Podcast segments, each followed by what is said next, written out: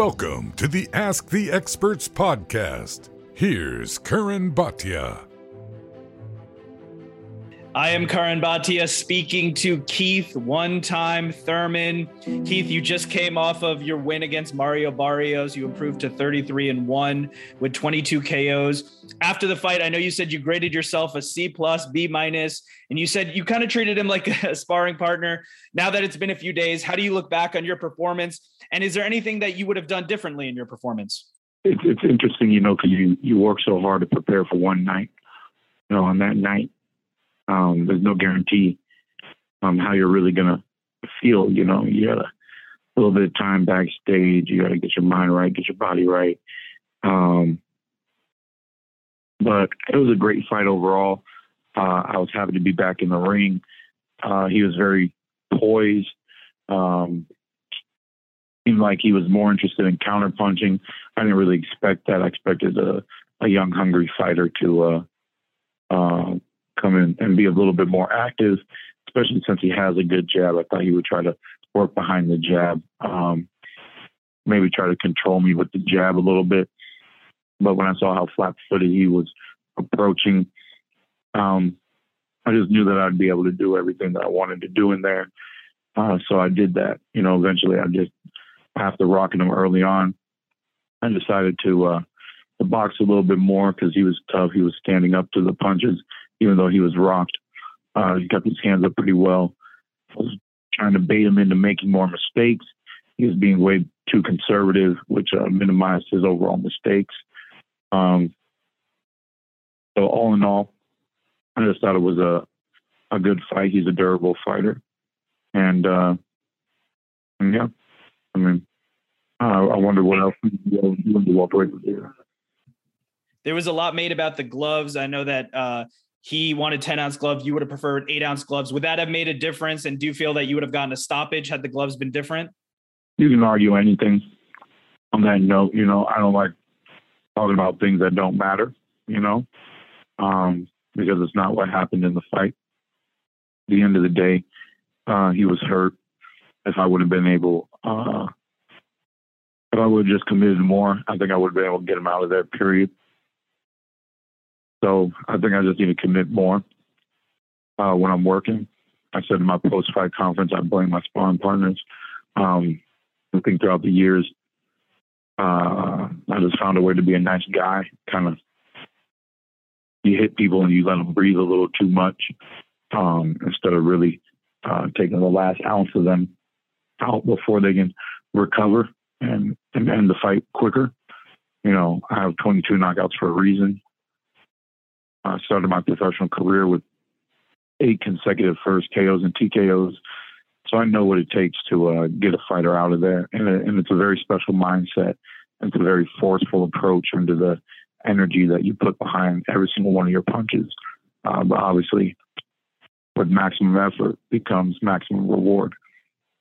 Uh, so I just think I need to just put in a little bit more of that max effort, that Mike Tyson nature, um, that real raging bull and uh, I think I can uh, get more knockouts later on uh, in my career, and that uh, Keith one time Thurman is not done when it comes to that uh, KO potential. And we know that uh, you've quoted uh, Phil Ivey in terms of having that poker face, and we usually see you poised in there.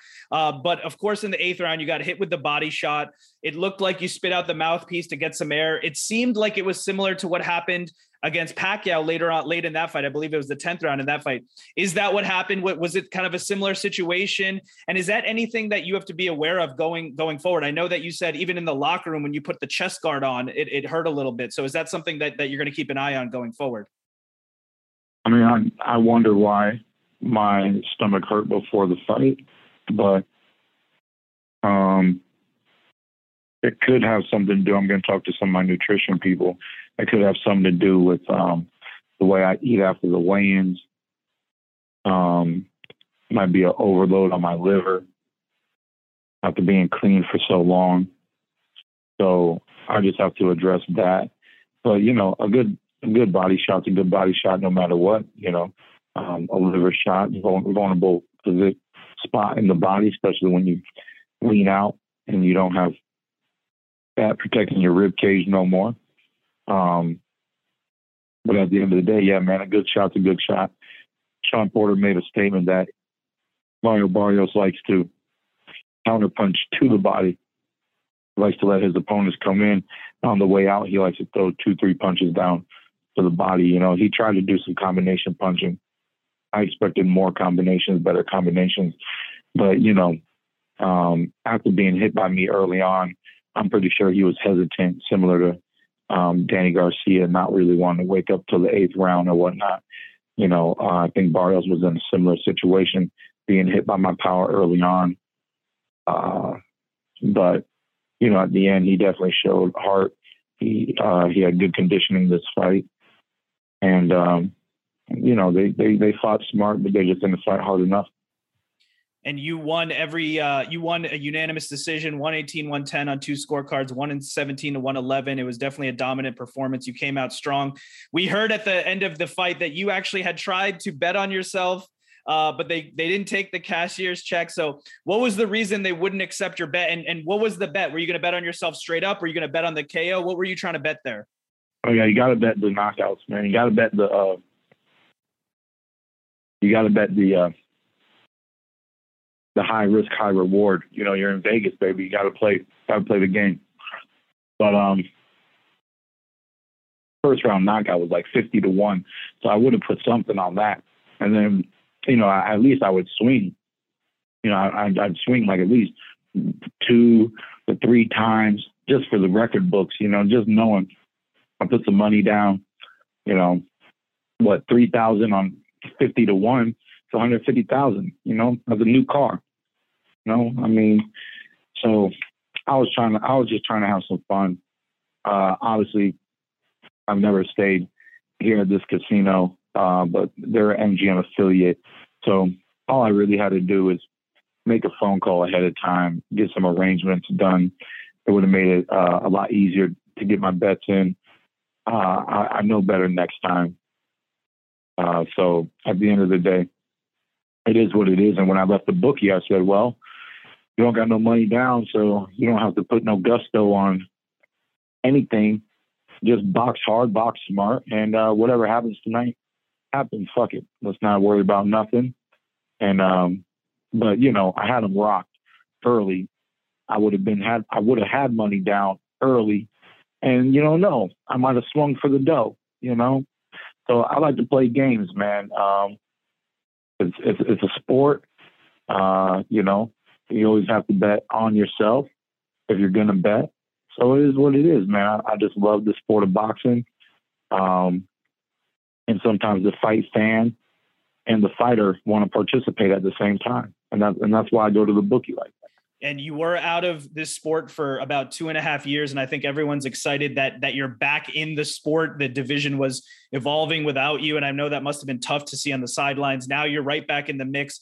Obviously the question is who's next. I know that you've said you want the title holders it looks like Spence and Ugas are going to take uh, are going to fight each other. Uh, we know that Crawford's out there. Boots Ennis has been named. Um, so, what would be your ideal scenario? Would you want the Spence Ugas fight to play out and see who wins that? Would you want to fight Crawford and then maybe fight the winner of that fight? And also, how do you see the Spence Ugas fight playing out as well?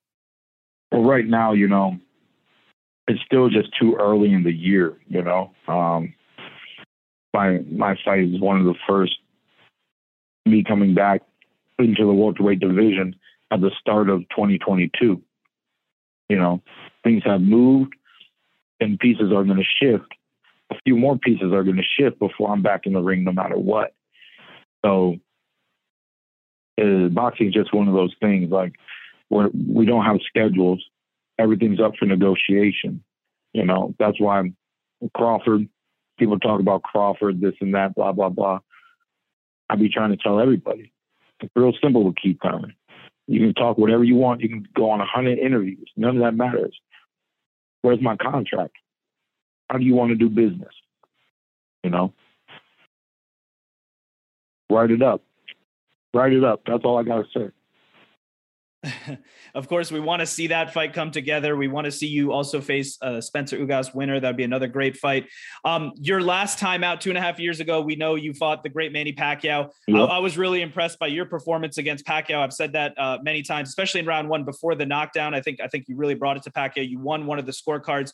Uh, when Pacquiao retired, what what were your thoughts there? Were you uh, you know happy to see the legend go out, or were you a little bit upset because knowing that you wouldn't get a crack at that you know that rematch? I effed up, bro. That's it, man. You know, it happens. It happens to human beings. You know, I mean, it happens to athletes, movie stars, other sports figures. But at the end of the day, it happens to politicians.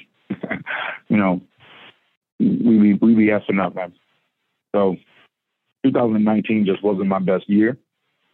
Um, just have a great mindset, a great focus, uh, a great group of people with me back at home. Uh, and I just want to maximize uh, this this year, 2022. Um, stay busy as a fighter.